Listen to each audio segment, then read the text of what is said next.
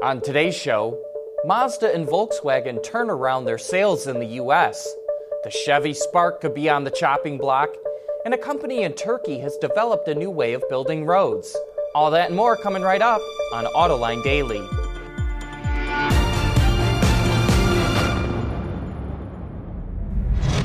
This is Autoline Daily, the show for enthusiasts of the global automotive industry.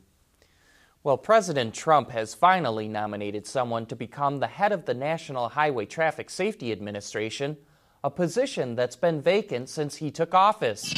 Heidi King, who is currently the deputy NHTSA administrator and has been the interim chief of NHTSA since September of 2017, has been tapped to lead the agency. The nomination still needs approval from the Senate. Last week, we reported that the Chevy Sonic and Impala will be discontinued, and now another vehicle in the brand's lineup is on the chopping block.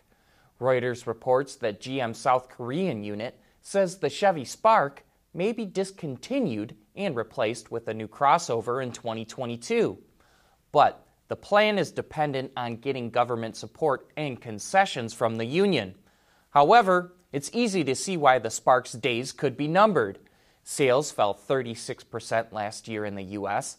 On top of that, Opel sells a rebadged version of the Spark in Europe called the Karl, which is built in South Korea.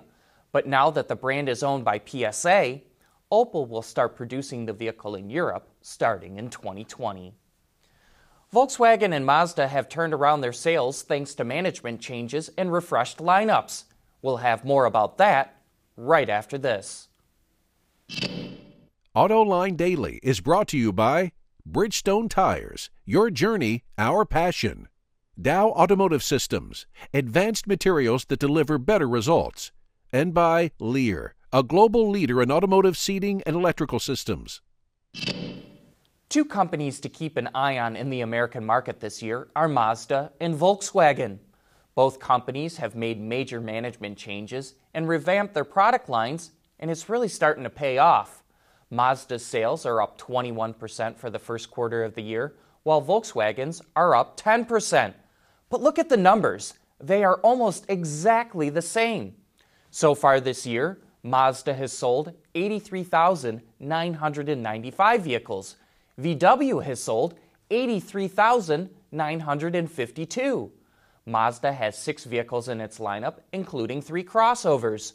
Volkswagen has seven models, including three crossovers. So, who do you think will do better this year, Mazda or Volkswagen? And we'll keep you up to date on how this horse race goes. And speaking of sales, Ward's Auto reports that car sales will remain solid in the U.S. during the second quarter.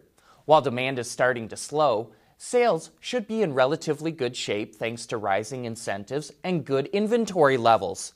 The SAAR is expected to run at or close to 17 million units between April and June. But the second half of the year is a different story.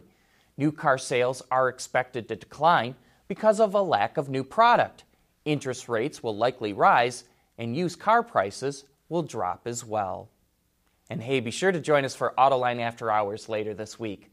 Our special guest is Paul Smith, the chief engineer of the new Jeep Cherokee. So if you have any questions, shoot an email to viewermail at autoline.tv. Then join John and Gary Thursday afternoon for some of the best insights into the automotive industry. Coming up next, how one company in Turkey is using the principles of the assembly line to build new roads. The assembly line is a staple of the automotive industry. And now a Turkish company is applying the method to the way we produce roads. The company, Dehir Inşaat, first applied a technique called cast in place construction in house building using a universal wall panel. But it has adapted the thinking to road making. A giant, slow rolling machine handles most of the work. 13 large rolling pins, likely to tamp down the ground, sit at the front of the vehicle. A base layer of material, which is fed to the machine via trucks at the back, is then laid down. Next, an entire row of cement puzzle like blocks are laid over the base material. The blocks are loaded into the back of the machine and are pieced together with a set of robot arms with suction cups on the end. This way, the machine is able to stay in constant motion and the process just repeats itself over and over again. And once the machine gets far enough along, a final top coat is ready to be put over on top of the blocks. Really is a unique approach to making roads. I don't know about you, but it kind of reminds me of one of those giant launch platforms for space shuttles. That's it for today. Thanks for watching. Please join us again tomorrow.